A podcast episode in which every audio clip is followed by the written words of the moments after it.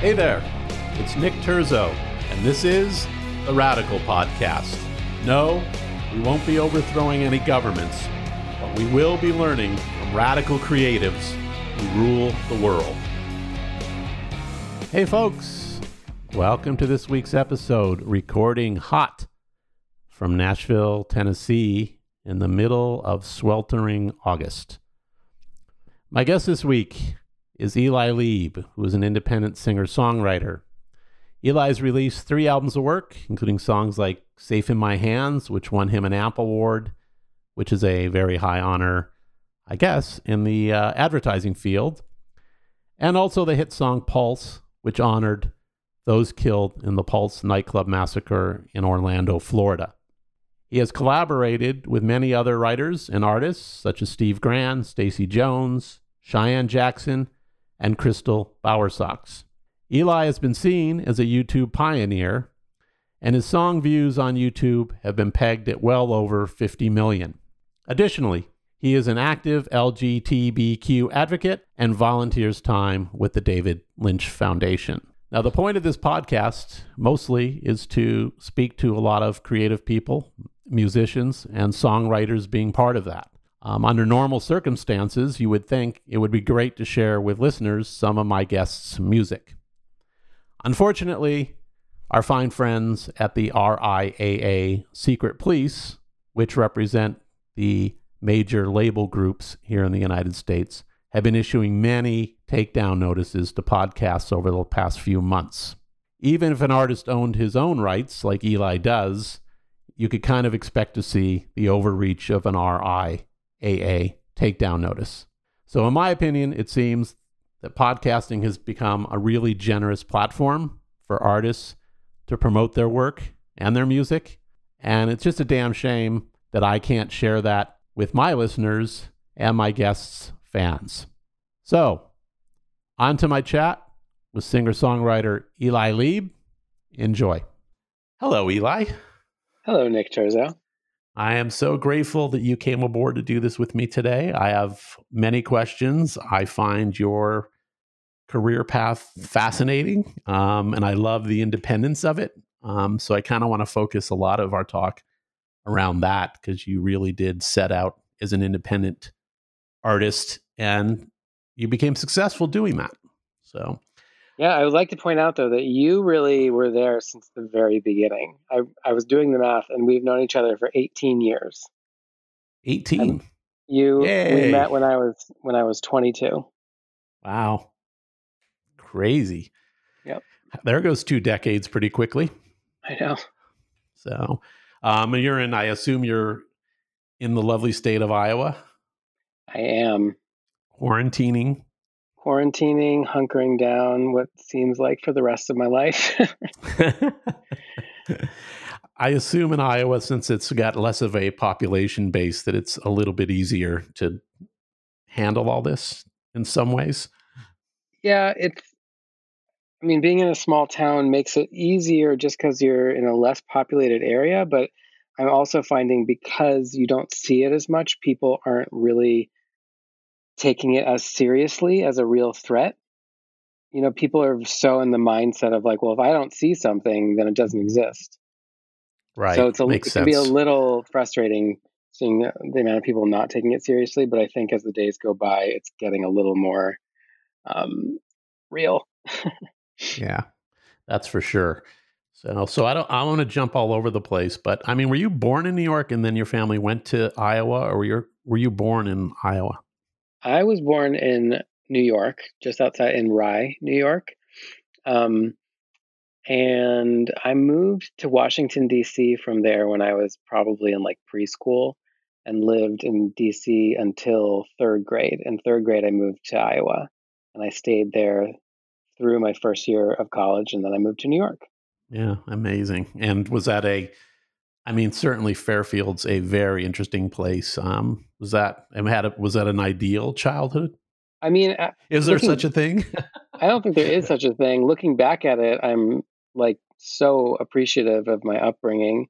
You know, we Fairfield, as you know, is like the head quarters of uh, transcendental meditation. There's a whole community here based around it. And the school that I went to was the meditating school. And that's also why we actually were in DC, because there was a smaller community there. And then we moved to Iowa, which is where the bigger community is.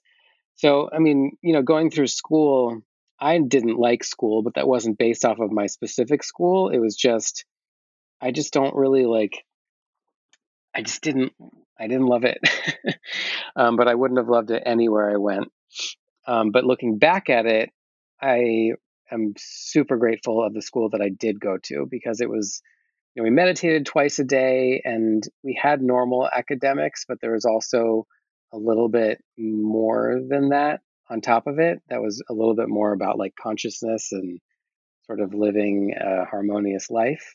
So I can really see how that plays played into who I am now. Yeah, it's funny now to think, you know, when you were doing that, you know, how unusual it was really as so, a practice that was. But it's so bizarre now because I remember thinking that I was just like the weirdest person. I mean, when I'm when I was in Iowa growing up, it was normal, so it was fine. But I remember when I moved to New York in 2000, I was still looked at as being super weird because I meditated and was healthy and like had a spiritual practice.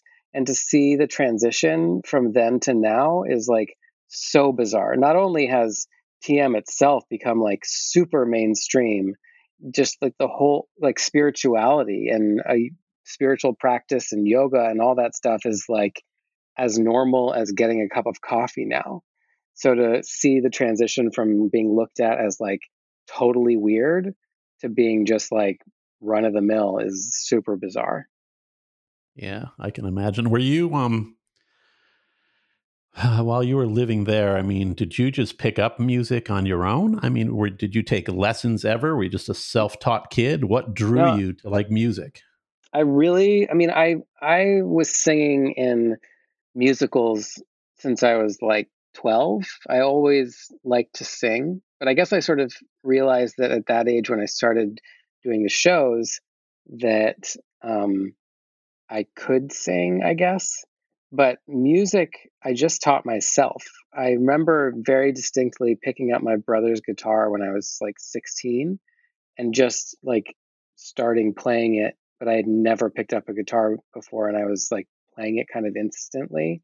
I guess like music has always been really, really instinctual for me. Nobody could ever teach me how to read music. I've like tried, but I just can't. For some reason, I can't learn that. But I'm very um, hands on. And if I hear something, I will eat, like be able to teach myself to play it without too much issue. So I just kind of started putting my fingers on the strings and the frets until it sounded right. And I taught myself piano the same way. And you know, it it's kind of cool because it gave me my own um, my own rhythm, like my own internal rhythm was able to speak through whatever instrument I was playing, and it was able to allow me to develop my own style, I guess. The only time that it becomes a little challenging is that every single thing I do is from memory. So I don't have that sort of like theory to rely back on, especially with piano. That's where I like really have to practice if I'm going to perform because it's all just memory. Right. Um, and, and I, I mean, to, were these, it's, I mean, aside from your brother's guitar, I mean, there's a piano in the house. Did your parents play or they listen to music? I mean, what was the no, environment? I mean, my parents were not uh, musical at all. My dad was like super analytical and really good at numbers and math, and like I can barely add one plus one. So like the the, the music thing kind of just came out of nowhere. Um, we had a piano, and I took piano lessons when I was really little, um, but like so young that I don't really attest that to me playing piano now. And I never really picked up piano again until I moved to New York and just got some small digital piano and just kind of kept playing on it. I remember those days. Um, yeah. So, um, tragically, your dad passed really early, right, in your life. I mean, was that while you were in Fairfield, or did that happen when you went off to New York? It was in New York. He died when I was 25. Okay. And what kind of impact has that had really on anything? Your music, your outlook on life? I mean, that's pretty early to lose a dad. Yeah. I mean, you know, it's a really intense thing to go through, but I really look back at it as being, I mean, obviously a pivotal moment in my life, but like in a lot of positive ways. I think when you, um, I mean, everybody has the vague understanding that we're all going to die one day. But when you are really faced with it and you see it firsthand, especially with, you know, like a parent or, or anybody who is extremely close in that way, it really hits home that this is going to happen because you've seen it. And when you really understand that, for me at least, it had this sort of shift where like I just didn't want to waste my time on anything making me unhappy. I just didn't see any point of it. Because when you're in that moment, like what does all of that stuff matter or mean? It just is kind of like a waste. So I kind of um, shaped my existence from then to try to put happiness as the top priority over anything, regardless of what that would mean, because I kind of also go by the belief that if you go towards happiness, the right things will unfold. And the right things might not be exactly how you see it, but in the long run, where you're going and where you're supposed to be, it'll all fit into place better. And it right. kind of so, worked worked out well going in that theory. Right. So kind of the lesson learned is you know maybe more of a timeline about life and you know how it's not a granted thing that you live to be 80 um, and and two prioritizing what you do with that life is yeah, a lesson. Like, and what's the point in doing something if you're just miserable? You know, it's kind of like it, it just I don't see there to be any point because life is ultimately not about like how much success you can get, how much money you can make. It's about the experience of it all. So if your experience of getting that recognition and money is miserable, there's no point. Right. You know, it really did, with that knowledge in mind, it definitely put me in a tailspin for a few years. And I didn't do music at all, like nothing. Mm. I think right before my dad died, it, it, was like a really weird period of time because um, I was working right before that. I was working with a bunch of music people that you and I both know in common, um, and a lot of stuff was happening with that and going well and having roadblocks. But there was just a lot of work being put in and people that I've been working with for a long time, and then a series of you know, meetings happened, and then the people that I met with didn't want to do anything with me. And I guess the, some of the people that I worked with just sort of were like, you know, this is done. We're not going to do it anymore. Um, and then right when I sort of got that memo, I got a call to come home because my dad had taken a turn. Like I had known he had cancer for a while. So like within like a week, a lot of my career stuff kind of just like abruptly ended and my dad died. So I was just like, you know, floating upside down for like four, or three or four years. Understandably. To, yeah. Makes perfect sense. So when you're 20, right? Or, I mean, all of a sudden you decide, ah, Fairfield's just a tiny town. I've got to go sow my oats or, you know, whatever directed you back to New York City, um, whether it was career, whether it was just like, you know, this is too small a town. I want to go see what the world looks like. What, what led to that? I mean, did your parents support that? I mean, what kind of drove you to New York City? Yeah, I mean, uh, my parents are very supportive. Um, I none of the decisions I make are ever irrational or irresponsible, but huge life decisions always happen very quickly. I remember um, we were in actually in North Carolina at the time because we used to have a house there. I was there, and then I just sort of like had this internal thought of I think I need to go to New York City, and literally within like two days after that, I was on a train to New York from North Carolina, and I just found an apartment like the next day that I got there, and that was it. And then I haven't been like thinking about it for before that at all. It just like happened, and everything else significant in my life that I can look back on is really happens in the same way. I don't know what kind of wave I've been riding, but it kind of just like pushes me. Mm. That's kind of cool, actually. I like that. It's, it shows some confidence for sure. Um, so I want to go back a little bit to you know what you kind of mentioned earlier, which is you're in New York. Um, you know, some of us met you. You've met a few industry people. You met, you know, Jonathan Daniel at Crush Management, which is a big management company now. You went out and did your uh, whatever you want to call them, auditions or playing for the major labels.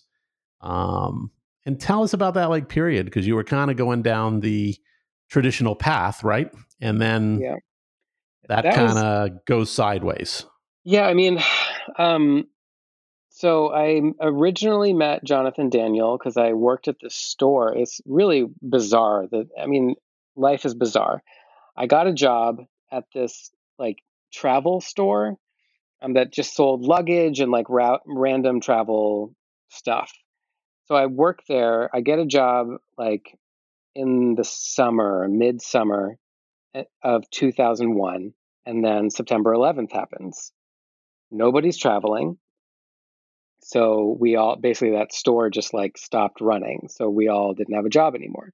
But in those couple of months that I worked there, I my one of my coworkers, who you know, Shane, was in a band with Jonathan Daniel. And he was like, I, I think I had made some smaller demo before that. And I played it for him because he was a musician. And then he said he knew this manager that he thinks would probably like me. So he, and it was Jonathan Daniel. So he brought me in and I played him my little demo. And he seemed to be interested right away. And we just kind of started working together. Um, so he would set me out on a bunch of like sessions, I guess, with different producers and writers to try to find a right fit as, you know, sort of a very common thing you do. And I ended up sort of getting more established with this guy, Dave Katz and Sam Hollander. Um, I think Sam Hollander came in a little later in the game, but Dave Katz I was working with for a while. So we basically just like wrote and recorded stuff day and night for quite a long time and made this batch of songs that seemed pretty good and people were responding really well with well to which i which got the attention of a lot of different labels. So all of a sudden like really quickly i started going in and like meeting like the presidents of like every label. And i don't really like i i honestly other than just like fate and the universe did not want me to go down that road i can't really say why it didn't work out. Because just seemed like it was so smooth and effortless and the songs were great. People were responding really well to it. Um, you know the, i was writing with like huge writers and it just had a lot of momentum behind it but like nothing would go past just meeting with the labels and having them say like you know i love this song. I love this like it was just bizarre. So i guess enough of that happened where they just sort of you know lost steam and thought maybe it wasn't going to happen so right you know when i sort of got to started to understand that that's what they were thinking is when i got the call about my dad so it was just like a really bizarre bizarre thing but it's funny looking back at it because it was like the way they were doing it it was kind of like making me they developed Katy Perry basically right after they were working with me. And one of the songs on my demo was a cover of Your Love by the Outfield. And then on her first EP, she recorded the vocals on, and they changed a little bit of the production, but it was like pretty much the same thing. So I was like, were they trying to like make me like a male Katy Perry, but then she got it instead?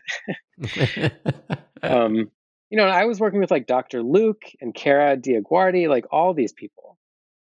yep. So it was, you know, the one thing that I really, I mean, I was really grateful for that whole experience. But, you know, which I'm sure we'll get into fast forward to my like second music career that Yes. worked. it, what that period gave me, and this was the confidence to know what I am capable of doing is good enough.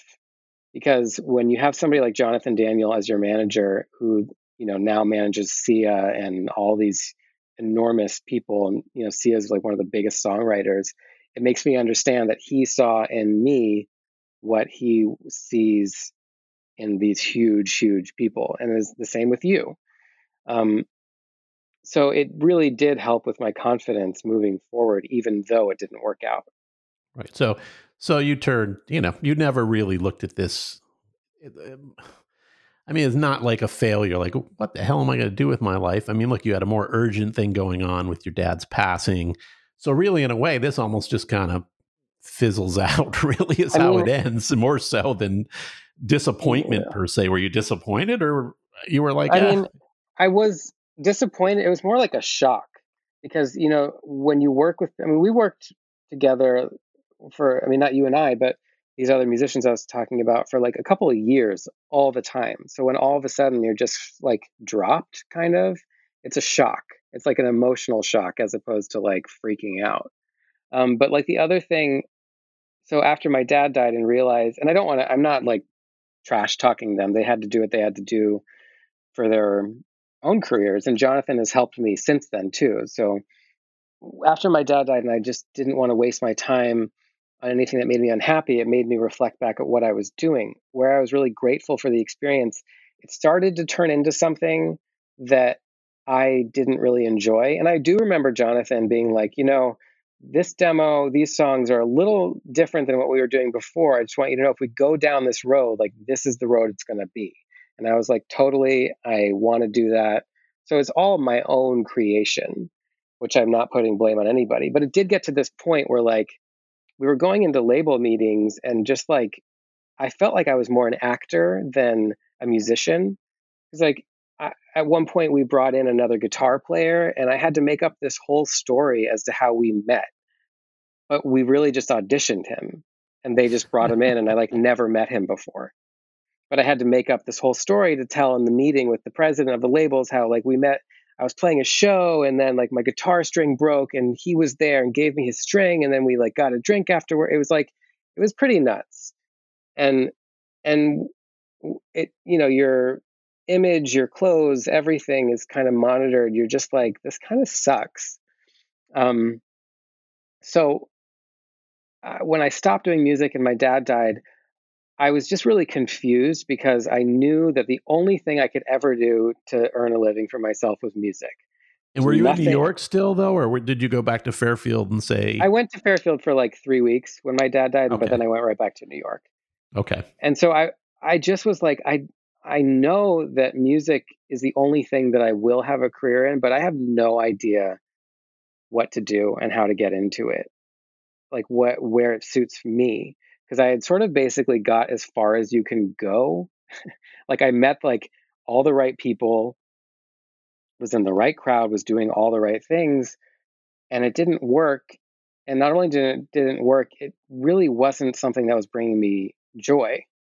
So then I'm like, well, what what do I do now? So that's when I um just kind of just lived in New York for probably like oh God, like four years just doing nothing.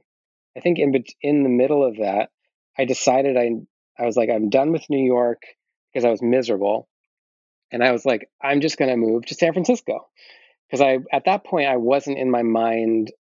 Um, I didn't want to go back to Iowa, so I kind of thought, well, the next logical step in this place to live would be San Francisco. It's a nice big city. It's really progressive. It's really good place with for the gay community. And I went there and I hated it. And I lasted for six months. And then I went back to Iowa and then went back to New York. So um, were you going to say something?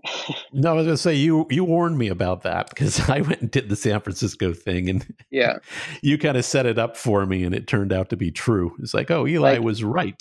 no offense to people who live there and love it. I know I have friends who lo- live there and love it. It just like was so not for me at all.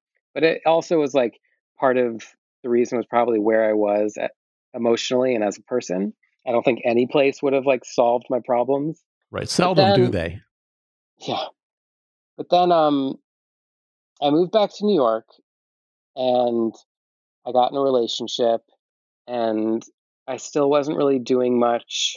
And uh, the person I was with at the time had a dog who didn't live in the city, lived with his mom out of state and for we decided at one point like let's try to bring the dog back to new york and see how it goes it only lasted a week so it was a, an irish wolfhound which is like bigger than me and we had a small apartment so it just didn't work but within that week i was walking the dog every day and i kept on running into this guy around the building who i'd seen in my building before but had never met um, but he had a dog so the two dogs would stop and like sniff each other and then we'd say hi and like move along. So that happened like every day for like three or four days.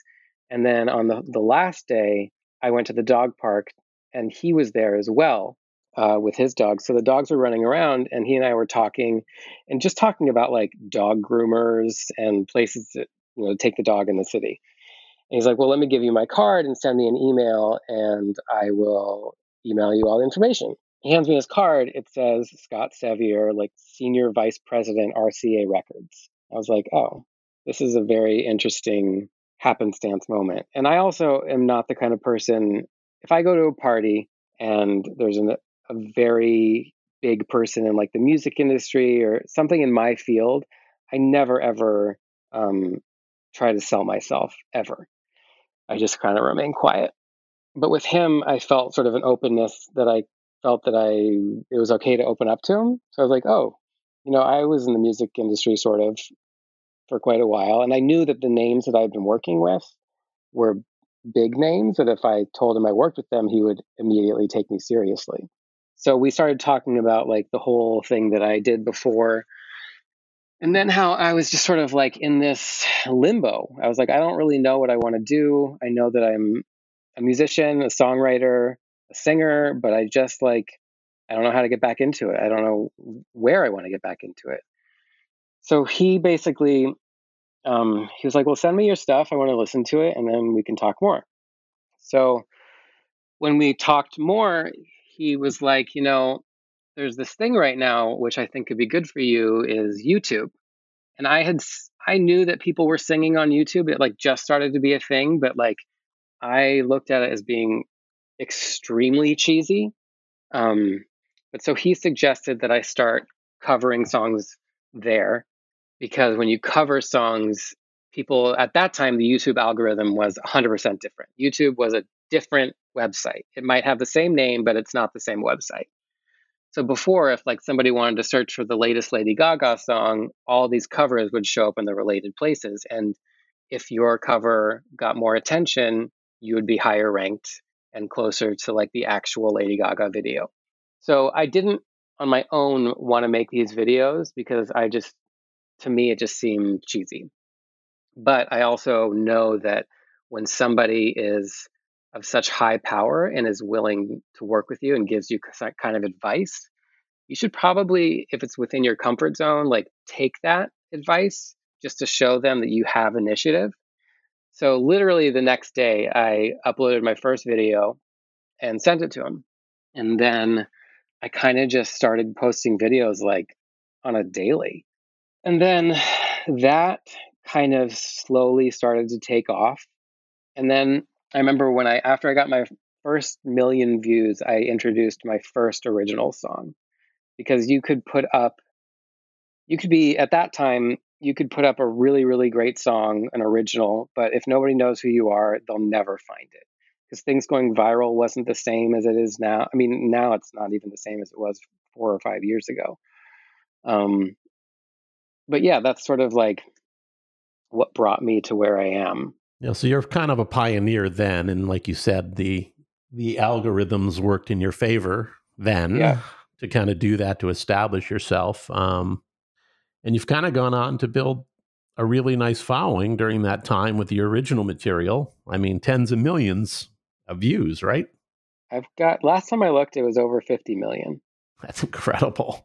So amazing. Yeah, I mean, it's it's really interesting because I definitely am like so grateful that I started it when I did because I got in at the beginning of it and I feel like I was like one of the original clump of musicians because musicians now on YouTube aren't a thing. Um, but I just like whereas before when I was working when I met you and working with Jonathan, like things were not it going in my favor in at past me meeting all the right people. With this, I feel like I was just at the right place in the right time and things kept on going in my favor. Like, you know, uh, I got enough of a following on YouTube and then Instagram comes out and then I start getting a following on Instagram and it kind of just I was at I went on the platforms at the right time. Now it's so oversaturated that like it's impossible. You know, it's impossible because every single person is trying to do it. I kind of use the analogy of like when the television first came out and there were like five channels. Every channel was successful and all the shows were popular but now it's like you turn on the tv and there's a thousand channels. So it's like what do you it's impossible to find content people are just making so much of it that it's kind of just crap. And here we are. And here i here am we are. with a podcast. So here yeah, we are. Yeah it's um it's been really really interesting to make your own career because really in order to keep on like thriving you have to constantly adjust to whatever the new algorithms are and all the new platforms and like i'm at this point in my life i'm like i don't have any desire to keep up with that anymore because i see it as so destructive too. It takes all of the art out of what you do because you have to just spend so much of your time and energy on this social media monster which is like i don't think people see how destructive it is to like hum- the human soul Right. Well, I think um, you know this week. I think you know with Daniel Ek kind of mentioning from Spotify that artists need to just keep releasing music, and that's the way they're going to sustain themselves. And he's been getting you know enormous blowback from artists, you know, kind of saying you don't have any idea what it takes to create songs. Um, yeah, I know. It's like you can't just make them and make them. It's when you're make like when you're a songwriter, when you're an artist of any form, you don't just make something all the time. It has to be sparked by something. And that spark doesn't come every day. Like I'll have months where I don't make anything and I try, but it's just not there. And then all of a sudden I'll sit down and this thing comes out. Like all of my songs that are that I put into the world, if I put it out, I think it's good. And if I if I get it to that point, I honestly don't really remember writing them. They just kind of like come out. And those are the ones that I capture because the other ones that I feel like I'm trying too much, it just doesn't it doesn't have that not to say that my songs have magic in them, but it doesn't have that artistic magic from my point of view, where like something else conspired to make the song happen. And there's some different energy in it. And it's like it's the problem with the way social media is now is that it is all about content. And content is different than art, but everybody is just making content. And that to me is like the huge, huge problem. You know even like huge the biggest people now nobody has like hit songs anymore. You remember like since you've been gone when that came out that was like a number one hit for like a year. That song was playing on the radio all the time. The avril lavigne songs like this is just that one period like the early 2000s um, now it's like you know Katy Perry puts out an album, Taylor Swift puts out an album, everybody's excited about it the day it comes out, and then then they're like, when's the next one? People just like it's it's definitely more burn to it you know more like kind of yeah. a film releasing a film model you know it's kind of the same thing as the film industry now is really what it's become. And i'm no not quick like, hit. I'm not bitter about it it's just frustrating. Because so, also like i remember seeing when you know i have total respect for taylor swift this is not a jab at her at all it's sort of how things were labeled. Um, you know i think she's done amazing work this year actually musically and politically but her last album that she just released like a couple weeks ago during quarantine, they're like Taylor Swift's new indie album. I'm like, it's not indie. She it's a great album. It might sound like in indie music, but indie is independent. Indie music is independent. Like it's it it's not everything's getting skewed. So now every like mainstream now is turning indie, which sort of takes away from the actual independent people. Like, so what do I, what am, how am I going to compete with an independent artist, quote, like Taylor Swift,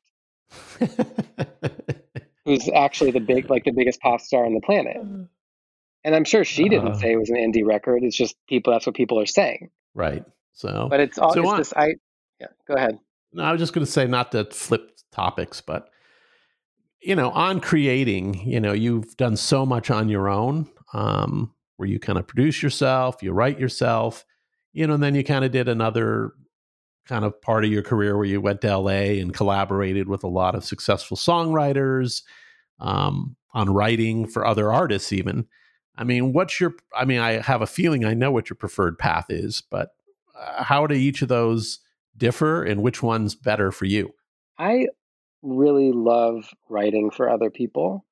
Um, I had to walk away from it because LA to me is like the most toxic place in this entire anywhere I have ever been. It's that you it's the most toxic place you could ever live. Um, the entertainment industry, when you are like really in it, is is a beast that most people don't know, and it really is not fun, especially for somebody like me who really genuinely wants like real relationships with people and wants something deeper. It's um yeah, it's it's pretty even miserable. Post Post Malone left. Post Malone's at the height of his career, and he moved to Utah because he couldn't handle the LA thing. Yeah, it's it's really soulless. I still, again, like you know, talking about San Francisco, which is not soulless, but like I have very good friends in LA who love LA, so I know everybody has their own experience with it. I just, I think because I was so deep in the entertainment industry, I just have that experience of it, and it's just, it's 100% superficial. You know, I had an easier time because I moved there right as my career started taking off even more. So like I had some kind of recognition. So I just had an easier time because that's how LA is. Um, but you know, it's like you work with people the second they think that you're not going to cut it, they just don't work with you anymore, no matter what your personal relationship was with them, because everybody's there just to like win. It's like truly like watching like a reality show, you know, when people are like, "Well, I got to play the game dirty if I'm going to win." Right. Not everybody's like that, but it's it's like that. Did you get cuts while you were there? I mean, Heart, I got like one, and I it like it's so bizarre. It's the it's, it's such a weird thing. You know, you can write these songs that people are like, "Oh, this is coming out. This is a single," and it just never happens. And you work with all these people and just like write countless and countless amounts of songs with name like known people, and it just never happens. It's very How long- very how long I did you read- stay there? Like, how many years did you kind of commit to doing that? I was there for four Insanity. years. Wow. Four years. And you know, I remember reading an article that Sia wrote gave, and she said she's like, you know, one out of thirty songs that she writes gets cut. So if like that's happening to Sia, uh, you know, imagine the rest of everyone. And the other thing with the music industry is like if the song is coming from an already known person, it's automatically better in people's minds, even if the song actually isn't. So it's really, really hard when you're starting off to like cross that bridge of having people like take your song seriously. I had way, I mean, the success I had for myself was m- way more than what I had for writing for other people, even though I was writing constantly. Well, that's I good. loved- re- that's reinforcement for you, though, right? To kind of, you know, pick a path and it keeps you on the path you're on. Yeah, I mean, not getting cuts was really frustrating, but I still loved writing. I worked a lot um, with this guy Peter Lloyd, who was uh, Hollywood Records and Disney. So I like would go to the Disney lot all the time and write for some of their up and coming bands, and I like that was fun, regardless of if I had a cut or not. Um, you know, it was frustrating. I mean, the thing with songwriting is like it's a full time job if you want to succeed, but you don't get paid. You don't get paid unless you get a cut. And even then, you're not getting paid a lot. They pay you as a formality just so they can own the song. And you only really get paid if the song does well. So the chances of that happening are very small. Um, so it's to me the, the the flaw is like a label. I, I one of my really close friends is this guy Stacy Jones, which you probably know. I do. So he and I actually, ironically, had Jonathan Daniel as a manager at the same time in New York, but he and I didn't know each other. But he's from you know American Hi-Fi, and he's Miley's MD. Um, but he and I worked together all the time, and we were working with this like up and coming band uh, in LA, and we basically were working with them for like a month straight. The label paid for everything, paid for the booking of the studio and all that, but like we didn't get paid. So songwriters don't get paid unless like we we made songs and then if the label wants them is when they start to pay you. But you could work for that month and they could say we don't really like any of these songs and then that's it. So it's really difficult for people to, speculation. su- to succeed and like make a living because you're not paid for your time. You're paid if the song does well, if they even release it, which to me seems crazy. I feel Right. like they should pay the writers too Hmm. for their time, but Well, let's so go back to the old days when people had yeah. staff writers and they got paid it's, that way. It's, so. it's very um, not to, it's very hard to, to sustain. Like I know songwriter friends in LA who are so talented and have had like pretty sizable cuts that still are broke, you know? So that's the part that's hard, but it's still, I know all of us love the writing part of it. Like, I do miss that. It's not worth it to me to live in LA for that, but like, I really do miss getting together with a group of people and making a song that you're all really pumped about because there is, every time that happens, there's like magic that you can feel. And it's really um, good for your creativity to keep on harnessing that because it sort of becomes stronger. Right. So do you leave LA and go back to Fairfield? Is that kind of your final decision? Like I'm going to go where my soul is and where yeah, my family I mean, is. I just I would come back and visit and I was so happy when I was here.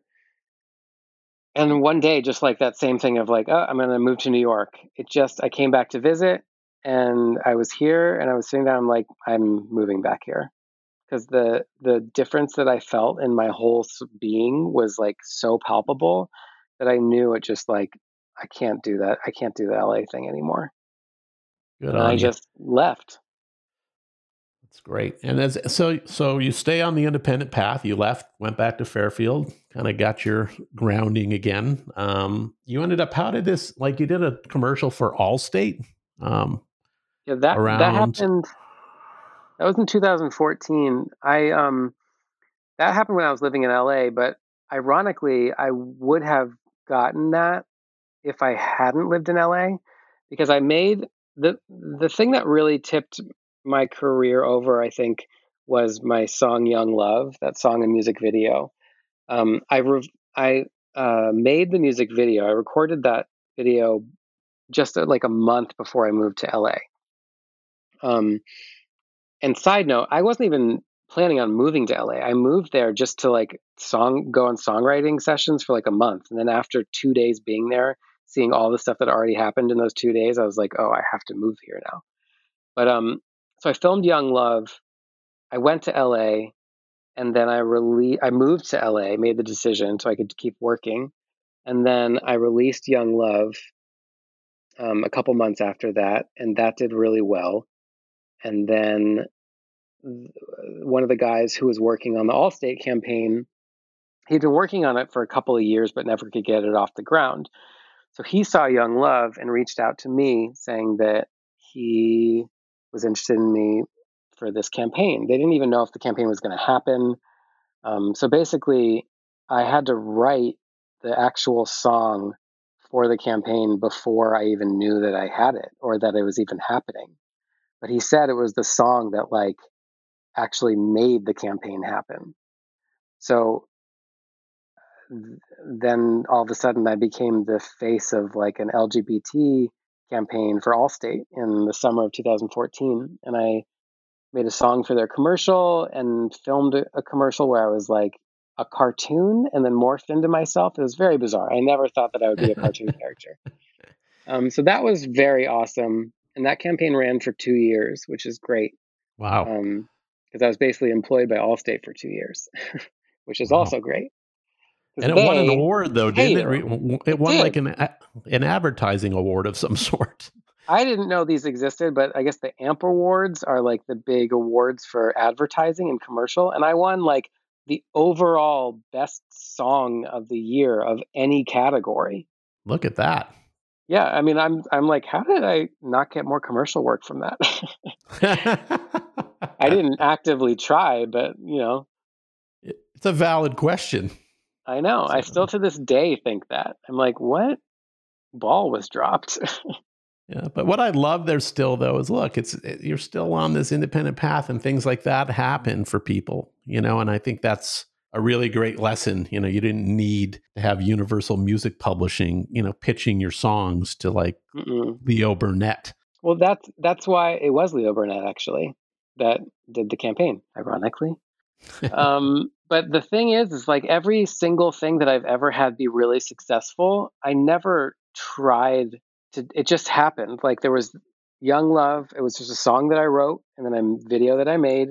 The next thing after that, because the Allstate thing didn't get released right away. and it was the next summer because Young Love was 2013, Allstate was 2014 the summer. Um, after Young Love, I made I randomly like one afternoon made a cover of Wrecking Ball by Miley Cyrus because I liked the song and I started playing it on my little dulcimer and I was like, oh, this sounds good. Why don't I just record this really quickly? Like vocals in one take, the dulcimer I did it in a take and just put it together with a, a musician, a producer I was working with. Went and recorded a video for it in an afternoon got home from that from editing the video at like midnight i uploaded it to my computer at midnight which i normally didn't do because that's not the right time to upload anything. But i was like you know what? I don't really care. I'm just going to put it up and i'll promote it tomorrow. Upload it shut my computer open my computer in the morning and it had already gone viral. Like i didn't do anything. And all of these famous people were like retweeting it and i the next day was on like national television for it. And that wasn't brought by i didn't have an agent trying to get something. I wasn't like pushing. It was just i created something i put it out there and it got response um, it's another big one that happened in that way was after the pulse nightclub um, my friend brandon and i who's he is an incredible musician um, and songwriter and singer we were working together a bunch and after the pulse shooting happened, we decided to write this song. It was like the next day or something. We wrote the song called Pulse and then finished it probably at like, you know, 10 o'clock at night. We went right down into West Hollywood because we were just like a block away. We went to all the bars and just recorded footage. We were going to make a video. We went back to his apartment and edited the video. I didn't get home until like 4 a.m. Put it out, and there was the same thing the next day. I was on. We were both on um, Lawrence O'Donnell's show, because it went viral. And it was like it was so bizarre how quickly it happened, but it was again another thing that we just wanted to make something and we just put it out with no plan. I'm telling you, when you put something out that is real, the no plan method works pretty well if it's good because it's not contrived, it's not forced. Anytime anything feels forced, nobody wants any part of it. Right. No, makes sense. I think it's not, you know, it's not that easy. I I do think that I've had a stream of luck with that. Um, you know, but nobody wants to be pushed on the second you're like pushing something on some pushing something on somebody, they're not going to think that it's needed. They, right. they, everybody wants to come to something on their own. That's when it becomes special right. to them. So we're running short on time here, and there's something you know I have to ask you because it's you know I've always been kind of fascinated. Um, you know, you've built this career, kind of like minus the live touring part of it. Um, which you know today in covid you look like a genius um, that that's not involved but you know what what was that really what goes through your mind on that? Because you have a big enough fan base i think you could go out and play shows and it just seemed to me that never really appealed to you on any level. Am i wrong? Never. You know you are right and i remember you on the earlier stages being like you're like dude if you don't tour it's not going to happen and i was like i don't know you know? I was like maybe i can. And i just like sounds like not, me. I didn't listen to your advice on that. I was listening to myself. Um i just don't have the energy for it. i don't have the desire like i um it's just i don't have the desire for it. I don't have the desire of what that life entails. I'm i'm a very sensitive person. Like i can't stay out super late. I don't drink very much at all. I'm really healthy. And my body like can't handle being abused. I just fully break down if I'm not on a good routine. So it's just, I wouldn't be able to do it. But I also just don't have that desire. Like, I connect with my audience through what I make and what I give out to them through music, but I don't really feel that need to connect on that like real life basis. Okay. And look, the only reason I say it is I think, you know, and I've been in rooms with lots of great singers, and you have one of the best voices I've ever heard. And, you know, to not see that live to me is just, uh, you know, I think it's a loss for your fans. And that's where that comes from. That's not coming from any criticism, really. It's, I think it's more of a loss for people that really like your music. Well, that means a lot to me. Thank you. But you know, it's also, I think the one, aside from the ex- exhaustion of it all, the one thing that's also really been a roadblock in doing that, because I do love to sing and I love being on a stage singing. Um, I don't need to do it like on a tour. but the occasional I would do. But I think what's really hard is that when you're independent, I have to arrange, I do everything myself, like everything. I don't have a single person working for me. So the thought of having to book it and then I would have to pay for it and figure everything out like it's just too much. It's too much. That's basically what it comes at. You know, well, it's too like, much. The work is too much up front, and then you know a touring schedule is brutal. It's just brutal yeah. on anyone physically. You know, if, if there was some like I've I sang a bunch in LA when I was living there. I would do events, which I loved doing. Um, there would be these galas and stuff, and I would go on and sing a song or two, and that was very manageable for me because I also could just like it's like plug and play. You know, you just go in. There's a whole crew of people there, and I don't have to arrange any of it. Um, and it's not that I don't want to be bothered to arrange it, but I've been arranging so much other stuff for my career for like over a decade that I'm just exhausted. Makes sense. And to like, yeah, it's it's too much when you're on when you're just like a one man show. Yep. Um, so we got to wrap this up, but I mean, what are you currently doing? What's the what's the Eli Lieb plan? I mean, as far as music or what's going you know, on? I have I have I have a um, uh, actually have a song in a movie, a documentary coming out. I think on November 4th, November seventeenth. Um, it's called the the documentary is called Ghosts of the Republic or Republique. It's French.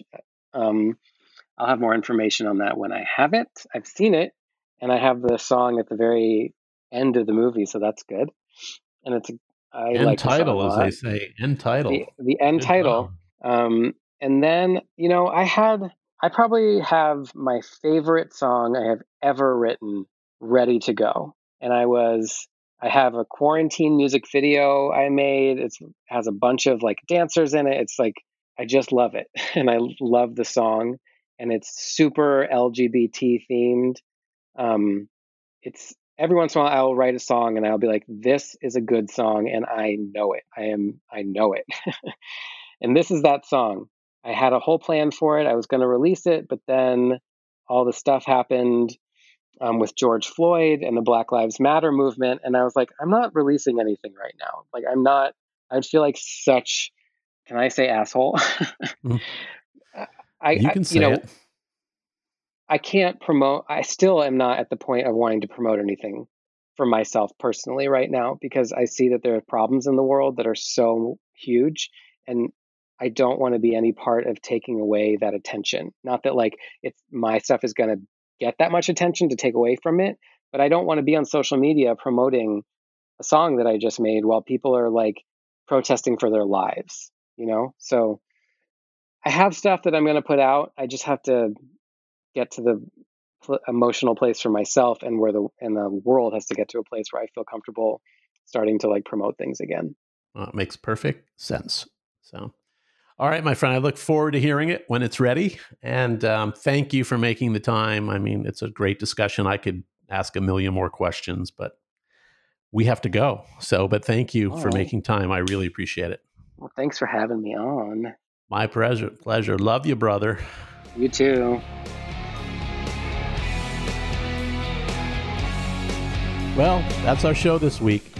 I hope you enjoyed it and maybe even learned a little something. To follow what's going on with this podcast, you can go to theradicalpod.com. Um, theradicalpod.com. You'll find show notes and past episodes, and uh, even a little swag there if you want a t shirt or a hat. Also, I would be honored if you'd subscribe at Apple or Spotify or wherever you get your podcasts. Till next week.